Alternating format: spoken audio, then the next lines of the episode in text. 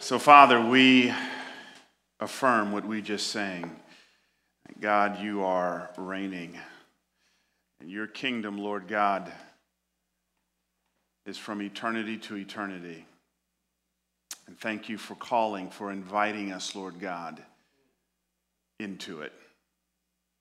Even some just this week, for the first time, join the vast throng of people who are a part of your kingdom, and we celebrate that and we rejoice in that. Now, Father, we want to take a peek at your kingdom. And we declare what Jesus said we should pray daily that your kingdom come, your will be done on earth as it is in heaven. Give us a sneak peek into what that looks like and give us the courage to participate in it. So, God, I do pray, as I've prayed many times before, that you would both be what I say and that you would be with how I say it. May the seed of your word fall on good ground. In Jesus' name, amen. So I'm praying yesterday. I'm like, all right, Lord, what is it uh, you want me to preach on? And I've already got a list of options for him to pick from. And uh, he didn't pick any of those options. And um, he's led me to a passage of scripture that I, I um, um, coming up the, this, this coming Friday, I have a huge opportunity. It's probably one of the most flattering invitations I've ever gotten. Uh, uh, the church that Dr. Martin Luther King Jr. used to pastor invited me to come preach there this Friday for a special occasion. Uh, so I want to I want to share with you what I believe to be a word from the Lord that He wants me to, to deposit into you that I'm also going to share with that church. And it's found in Ephesians chapter 2. Ephesians chapter 2. As you're turning there, let me again say thank you, thank you, thank you for the invitation to come and to hang out with you all. Um, it, it's, uh, it's been a great week, and uh, this really is a special place. And uh, I've experienced some God moments myself uh, in the years since I've been coming here. And uh, uh, so that the leadership, whether it's Mike, Dave, others, that they would entrust uh, you to me, uh, I don't take lightly. And so I am incredibly honored uh, to be here. Some of you have asked, kind of, how can you keep up with our ministry?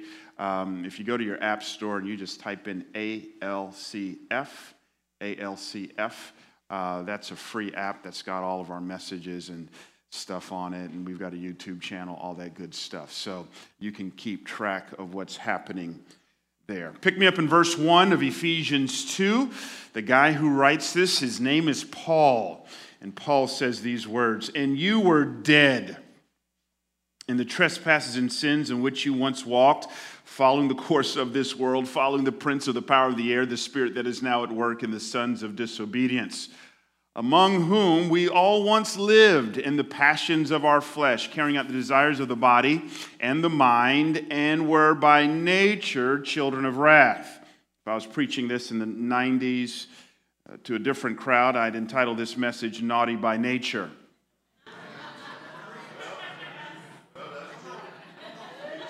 Maybe 10% of you got that, not sure, like the rest of mankind. Verse 4 But God Love those two words. But God. Someone should have said amen right there. Being rich in mercy because of the great love with which he loved us, even when we were dead in our trespasses, made us alive together with Christ. By grace you have been saved. And raised us up with him and seated us with him in the heavenly places in Christ Jesus, so that in the coming ages he might show the immeasurable riches of his grace and kindness towards us in Christ Jesus. Then, for emphasis, verse 8 For by grace you have been saved through faith. And this is not your own doing, it is the gift of God, not a result of works, so that no one may boast. For we are his workmanship, created in Christ Jesus for good works, which God prepared beforehand that we should walk in them.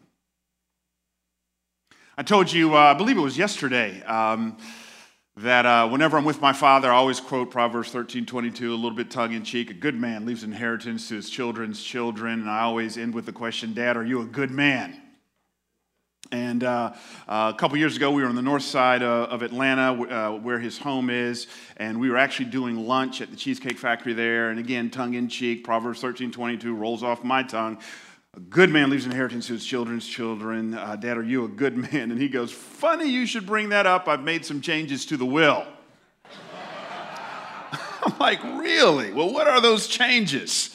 He says, It's interesting, Bryan. I sat down, here we are in the state of Georgia. He says, I sat down with my lawyer, and my lawyer says, Dr. Loritts, I'm looking forward to going over your will. And, uh, but before we do that, you just need to know this. I see you have four kids. Three of them are biological, one of them is adopted. According to state law, at any given moment, you can amend or edit out of your will your biological children. But you should also know that Georgia state law stipulates that at no given point can you amend or edit out of your will your adopted child. That child is secure. Now, this blesses me because oftentimes when I read of um, the word adoption in a theological grid, I, I, I interpret it through a sociological fallacy, and that is thinking that for some reason, adoption is second class citizenship. And yet, as Paul opens up this stunning letter that he's written to the Ephesians, he begins in chapter one by saying that when you got saved, we were adopted into the family of God. And right on the heels of that, he says, and we were sealed with the Holy Spirit. The idea of sealing in Roman times communicated two ideas. One, it communicated authenticity.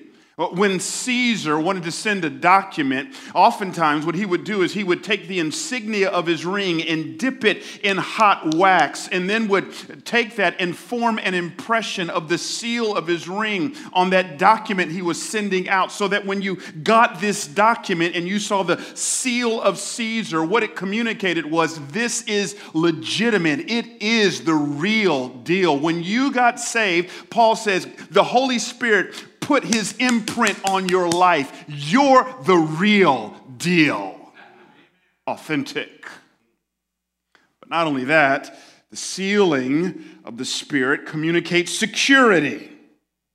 Now, I'm not here to meddle with you, and I'm not here to kind of uh, disentangle what your pastor has preached to you, but I interpret that along with a host of other incredibly godly individuals that I believe when we get to heaven, you'll see that we're right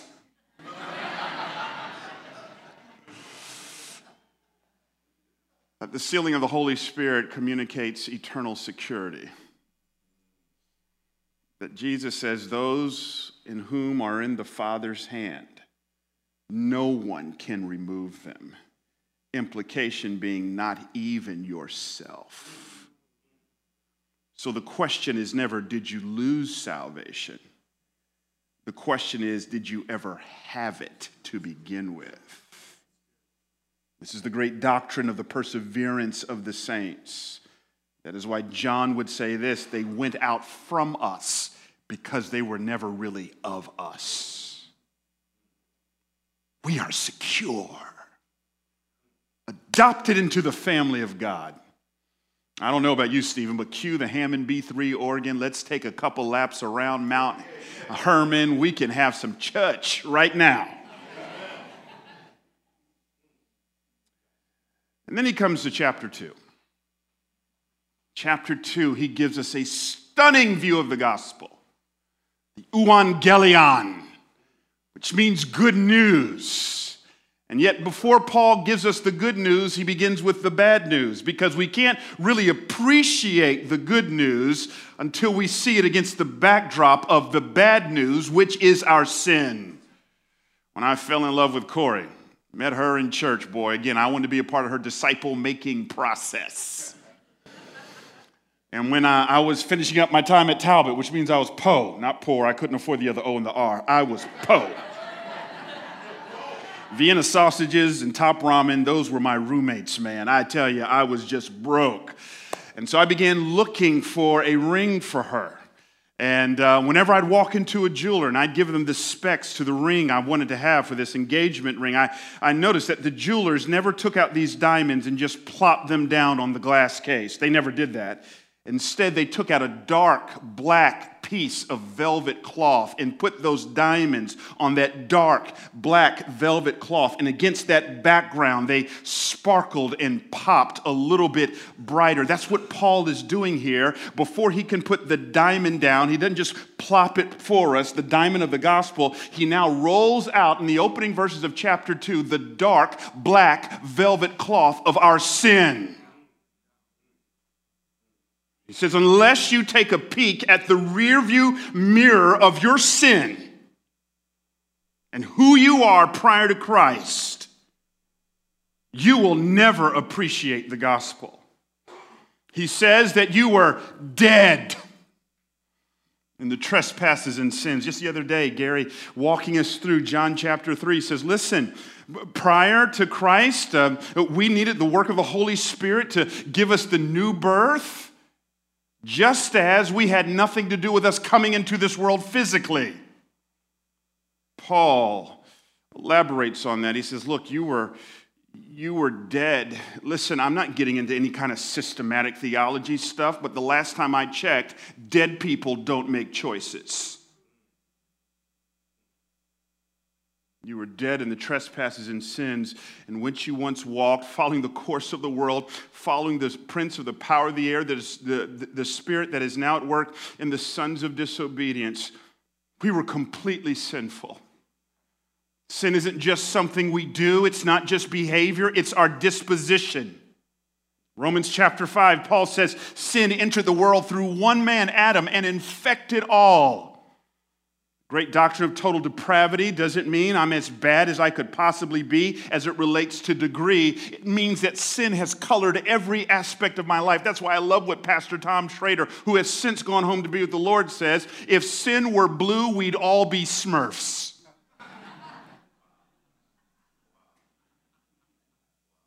it colors every part of who we are.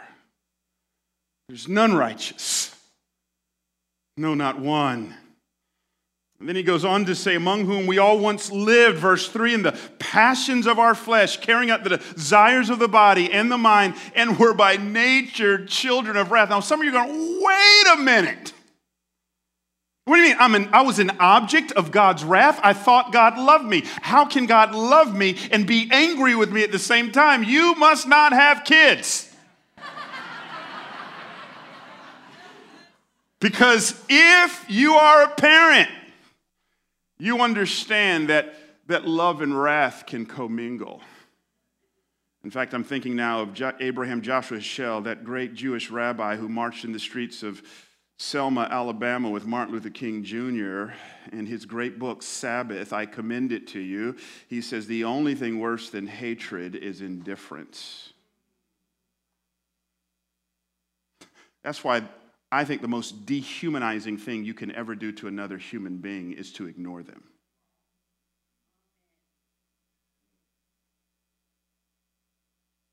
Anger, hear me now.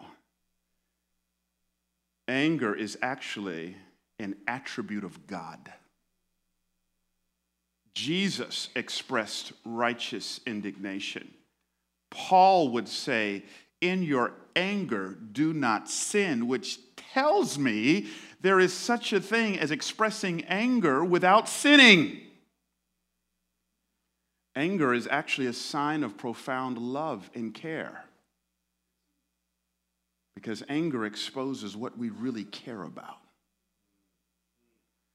The worst thing God could ever do to you is Romans 1 that he would turn you over to a reprobate mind that God would shrug his shoulders and say, Go ahead, is the worst thing ever.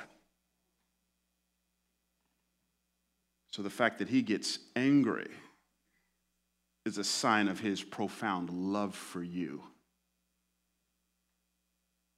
If you did not matter to him,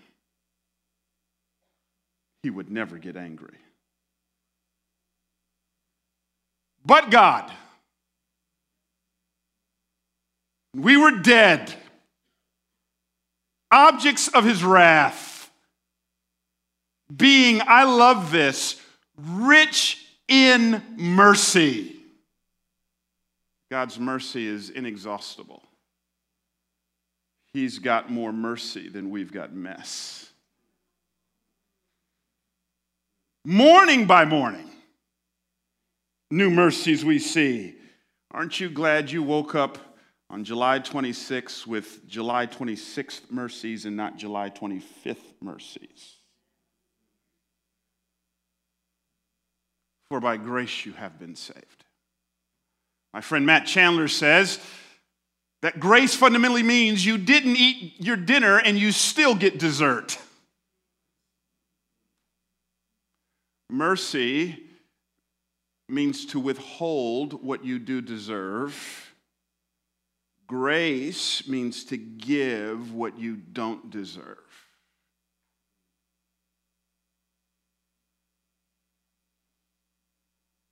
For by grace you have been saved.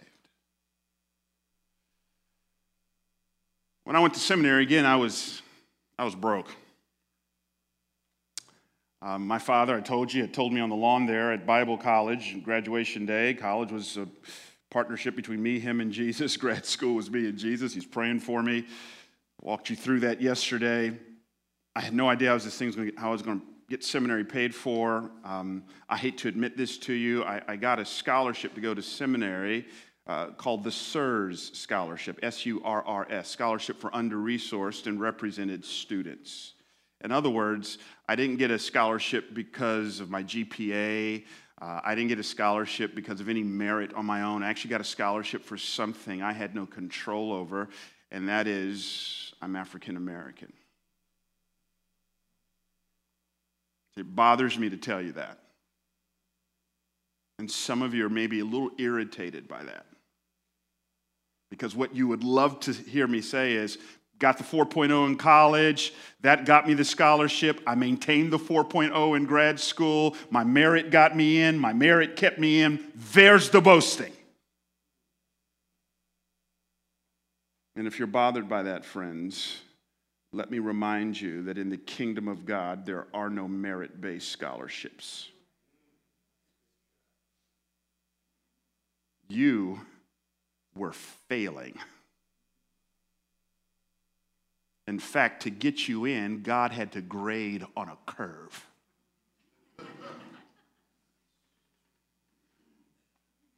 You know, when I was in grammar school and I'd, I'd fail a test, the first thing I'd do is I'd conduct a little poll right outside that classroom. What'd you get? What'd you get? What'd you get? What'd you get? What'd you get? Because I knew if everybody blew it like I did, the teacher would have to grade on a curve. But inevitably, there'd be some know it all student that I'd want to lay hands on and not for prayer. Why did I get upset? Because he messed up my curve. Friends, that's why they crucified Jesus. Prior to Jesus coming, humanity made themselves the standard. But when Jesus showed up on the scene, living the perfect life, he revealed, You're all failing. Yeah, you may be boasting in your 50, feeling good about yourself because your neighbor got a 30. But in the grade book of God, both are F's. There are no merit based scholarships. And then he ends verse 10 by saying, we are his workmanship. Greek word poema, from which we get the English word poem. Work of art. Think of my own mother. My grandmother, her mother, had an affair with a married man. My mother's the product of that affair. Prior to my grandmother getting pregnant with my mother, she had had an abortion. And it baffles me. How do you get pregnant by a married man? You've already had an abortion. Why didn't you do that again? God had an assignment. We're created on purpose, for a purpose. Your mom and daddy may not have planned on you being here. And one of the ways you know that is if your closest sibling is a decade older than you. you was a surprise.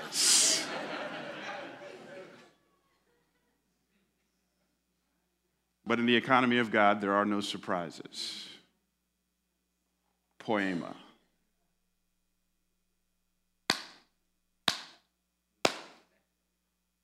The gospel.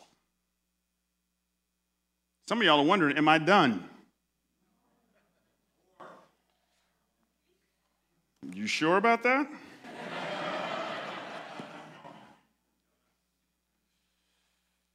The words of Scripture are inspired, but the little chapter divisions and headings are not.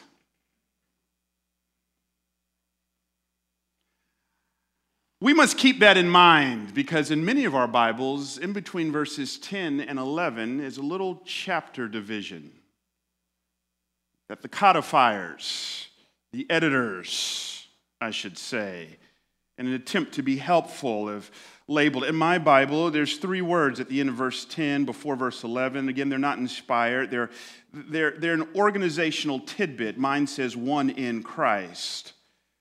I actually think this is not helpful because it makes it sound like that what now Paul is going to talk about beginning in verse 11 is completely disconnected from what he's talked about in verses 1 through 10. We know this is not the case. Verse 11 begins with, therefore.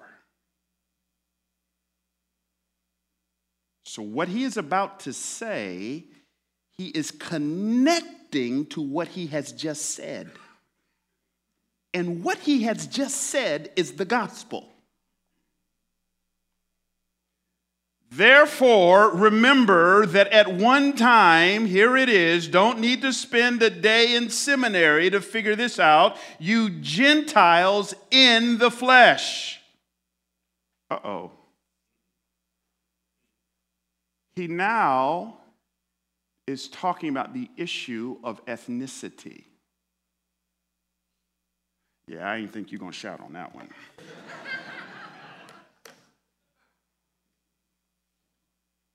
So someone's like, just give us the gospel. Paul says, how we relate to people who don't look like, act like, think like, or vote like us is a profound commentary on what we believe about the gospel.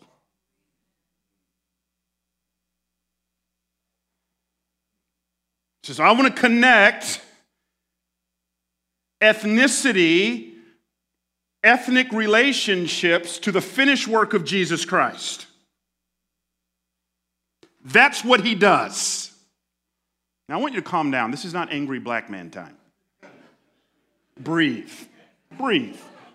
One of my white staff guys said to me, Bryan, if you could live at any time in world history, when would it be? I said, as a black man? Now. 1753 wasn't good for me. 1853 wasn't good. 1953 wasn't good for me. Is it perfect? No. So I'm incredibly hopeful. Listen, man, I, I own a house in the Bay. I ain't mad at nobody.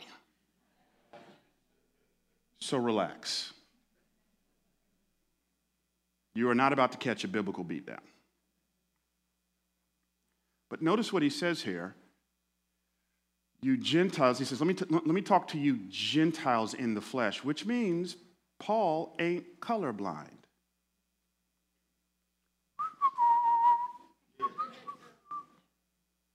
In fact, John says, Revelation chapter 5, I looked up into heaven and I saw people from every nation, tribe, and tongue. How can you tell on sight differences in ethnicity unless you see color?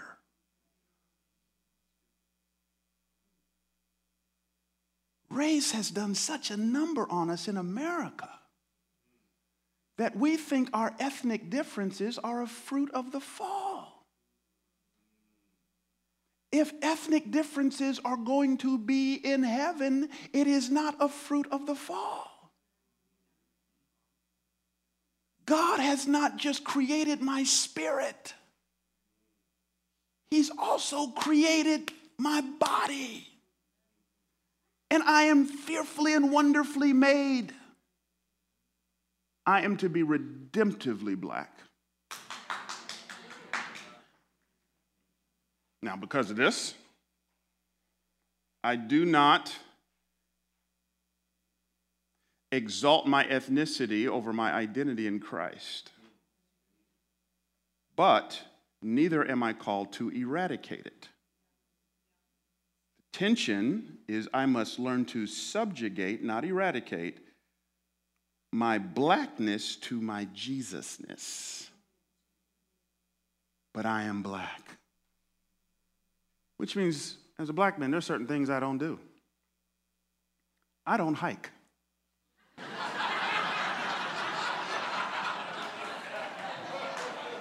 Just not how we roll. It's just not. my, my, my, mentor, Dennis Rainey, good old redneck from the uh, Ozark Mountains, he called me up one time and says, Hey, Bryan, why don't you fly to Little Rock, man? There's some things I want to just talk to you about and pray with you over. We can just take a hike. And I said, Now, when you say hike, like walk through the woods? I'm like, that's fun for you?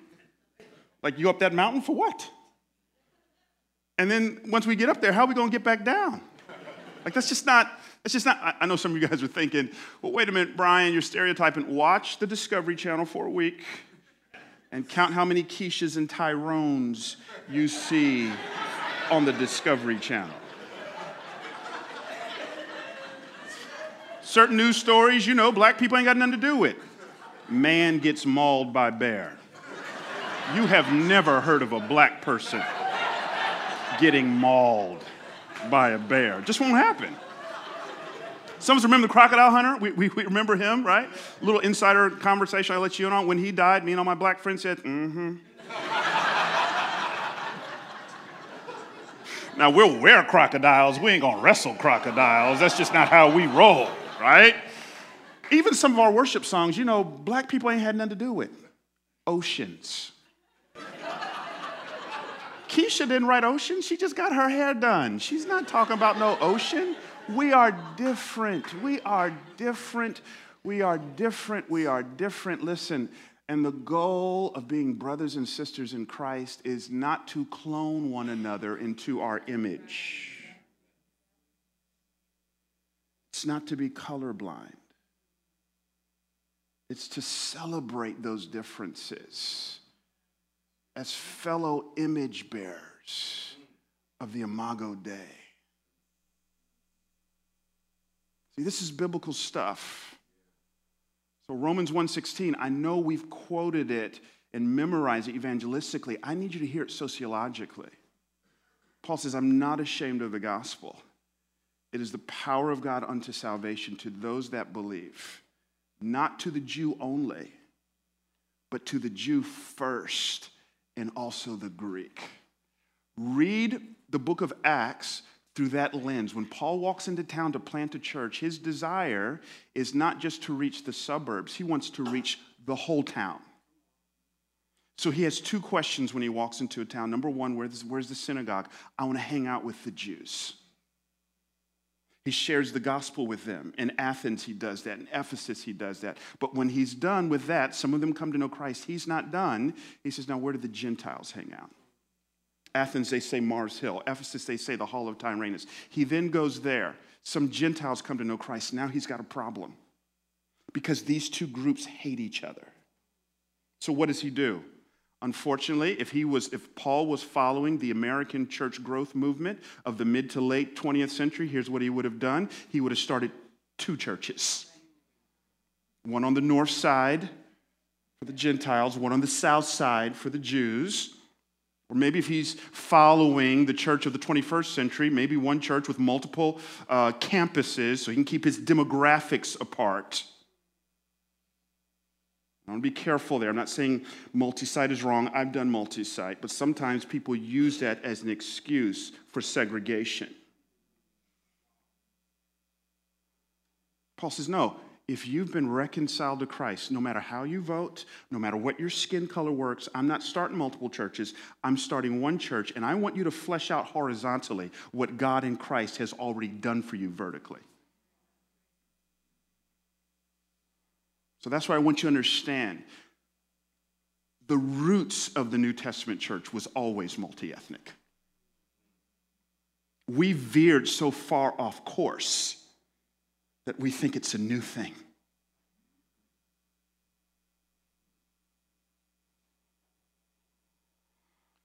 I'm often asked the question as I coach leaders in multi ethnic churches and as I lead a multi ethnic church well, Bryan, how do you do that? Listen, if people are still coming to church out of relationships, then sanctuaries reflect dinner tables.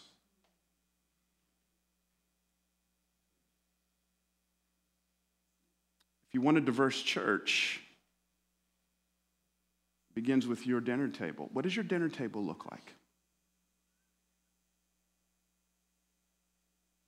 Does your dinner table show the reconciling work of Jesus Christ? Some of you all, and, and, and I get it, you know, you got some minorities who have, are just wallowing in hurt to the point where seeds of and roots of bitterness has taken place. I would say that's out of step with the gospel. We must learn to forgive. Other individuals shrug their shoulders, can take it or leave it. I would also say out of step with the gospel.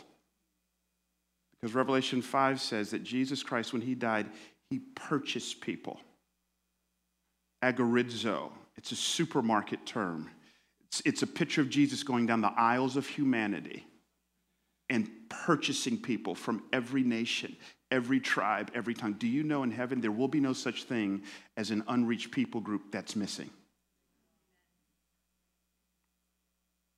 The intentionality of Jesus. Paul, why do you do this? Look at verse 12. Paul says, Remember that you were at that time separated from Christ, alienated from the commonwealth of Israel, strangers to the covenant of promise, having no hope without God in the world. But now in Christ Jesus, you who once were far off have been brought near by the blood of Christ. For he himself is our peace, who has made us both one. Here it is. And is broken down in his flesh. Underline this phrase the dividing wall of hostility. The dividing wall spoke of the temple at Jerusalem you understand anything about the temple, four courts, outermost court, court of the Gentiles, then the court of women, then the court of Israelites, then the court of priests.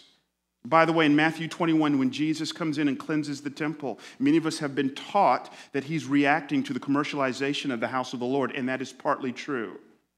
But where had they set up their wares, these Jewish leaders?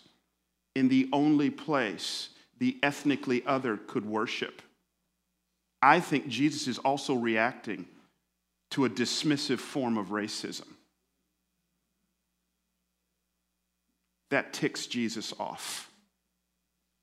In the 1870s, they actually found the dividing wall that separated the court of Gentiles from the other courts. And written on that dividing wall were words to the effect of proceed no further upon fear of death. You do understand why Paul goes to jail for the last time he's falsely accused of taking his dear friend Trophimus into the forbidden parts of the temple. Who's your Trophimus? Who's your Trophimus? This has been so good for me personally. We all need people in our lives who just see it differently and how God uses other people to help shape our perspectives. All of us have experienced that in marriage, right?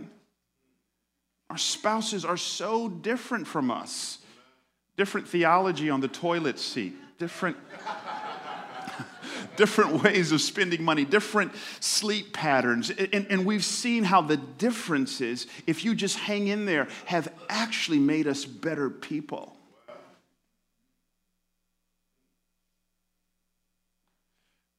Korie Edwards, professor of sociology at The Ohio State University. She always makes me say The Ohio State University. She says, if your social network is primarily homogenous, that actually entrenches bias and racism. We all have biases. And we need people in our lives who see it different from us to help shape us.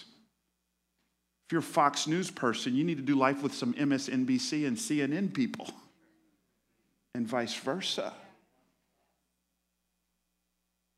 So if your only voices are people affirming your biases, you're woefully short of what God has for you. You need other people. So, my own life, whenever the enemy wants me to write off my white brothers and sisters, Holy Spirit taps me on the shoulder and says, uh uh-uh. uh, you've got some dear white brothers who have mentored you. There's a couple, Adam and Nikki, we go on vacation every year from Sweden. There's dear friends God places in my life. Why does he do this? He ends by saying that he might create in himself one new man. Paul is writing in Greek, and there's several Greek words for new. One Greek word is neos, N E O S. Neos speaks of something that is new as it relates to time. So it's the 2019 Ford Explorer. It's the latest MacBook Pro. It's the latest, I don't know, 757 to come off the assembly line. That's neos. Paul doesn't use the word neos. When he uses the phrase one new man, he uses the word kainos. K A I N O S. Kainos speaks of something that is so new the world doesn't have a category for it. It's the idea of invention. Notice the context. He uses that word in the context of a church where Jew and Gentile come together. So that Neos might be the latest MacBook Pro, Kainos is the first computer ever. Neos might be the 2019 Ford Explorer, Kainos is Henry Ford's Model T. Neos might be the latest 757. Kainos is me standing on Kitty Hawk Beach in the early 1900s watching the Wright brothers. Can, can, you imagine seeing that and then trying to describe that to your friends? You have no category. Mind blown. Did you know the only place you could walk into in the first century world and see meaningful relationships among the ethnically other was the local church? You had trouble describing that to your friends. Mind blown.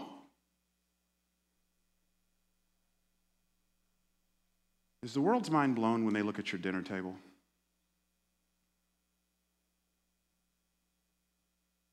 When they look at your friendships?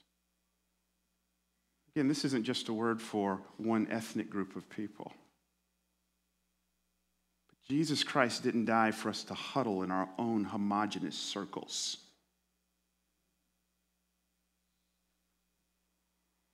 There's a great book out there called Bonhoeffer's Black Jesus. I close with these two stories. We all know the name Dietrich Bonhoeffer. He was a bit of a prodigy. At the age of 21, he graduates with his PhD. Then he comes in the 1930s, at the age of 21, uh, to do a fellowship at Union Seminary, which is a part of Columbia University, which is right in the epicenter of Harlem. Dietrich Bonhoeffer comes to Harlem in the midst of the Harlem Renaissance. Now, Bonhoeffer would say in hindsight, I thought I was a believer, uh, but I wasn't. But because I thought I was a believer, I visit several other churches. He says those churches happen to be white. They didn't quite do it for me. So he says, I, I finally settled in on the Abyssinian Baptist Church, which is a large black church still meeting today in Harlem. He said it was there for the first time that I heard the gospel in all of its glorious implications preached. He says, So I joined the church and followed black leadership taught Sunday school. I befriended a man named Albert who turned me on to Negro spirituals, which he fell in love with. He says, Albert took me on a trip with him down south, and there I saw Jim Crow. He says, it changed my life. In fact, you know that phrase, cost of discipleship? Bonhoeffer didn't make that phrase up, he got it from his black pastor. Dietrich Bonhoeffer says, I do not go back to Europe and stand up for the oppressed Jews unless I first hear the gospel to the oppressed in Harlem. Immersing himself among the ethnically other changed his life.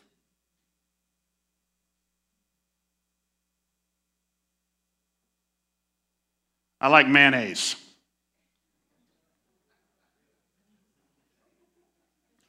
You ever thought about mayonnaise? Like, really thought about mayonnaise. Mayonnaise is, is a bit of a chemical anomaly. It's got stuff in it that don't normally get along, like oil and water. So, how do you get these two disparate communities who historically don't like each other to live in close community? You chemistry people understand how that happens. Mayonnaise has something called an emulsifier. In mayonnaise, the emulsifier is egg. Emulsifiers bring stuff together, even stuff that don't like each other. So it's like in mayonnaise, egg says, Come here, oil, hang out with me. Come here, water, hang out with me. And when I become the focal point, you'll look up one day and you'll be blown away by who you're doing life with. Friends, Jesus Christ is our emulsifier. It's the gospel. When he becomes the focal point of your life, when, like Pastor Gary said last night, you really make up your mind to follow him, you'll be shocked at the places and people he brings your way. So, Father, we bless you. We thank you for this stunning passage, Ephesians 2. We were dead in our trespasses and sins. You've made us alive. That you're rich in mercy, and that by grace we have been saved, and that we are your poema, your workmanship. But thank you, Ephesians 2 doesn't end at the end of verse 10. You call us to do life with people who don't look like, think like, act like, or vote like you, like me.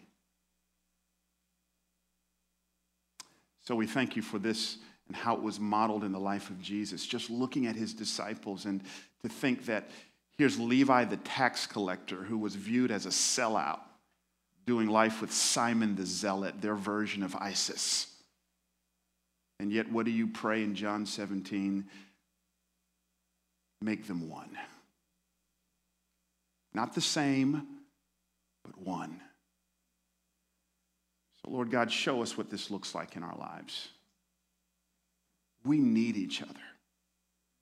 In this time, Lord God, when we can look at a person's Facebook page or blog posts and look at the comments, Lord God, there's so much division. May the church be leading the way. Show, show us how this translates into our our context. For it's in Jesus' name we pray. Amen.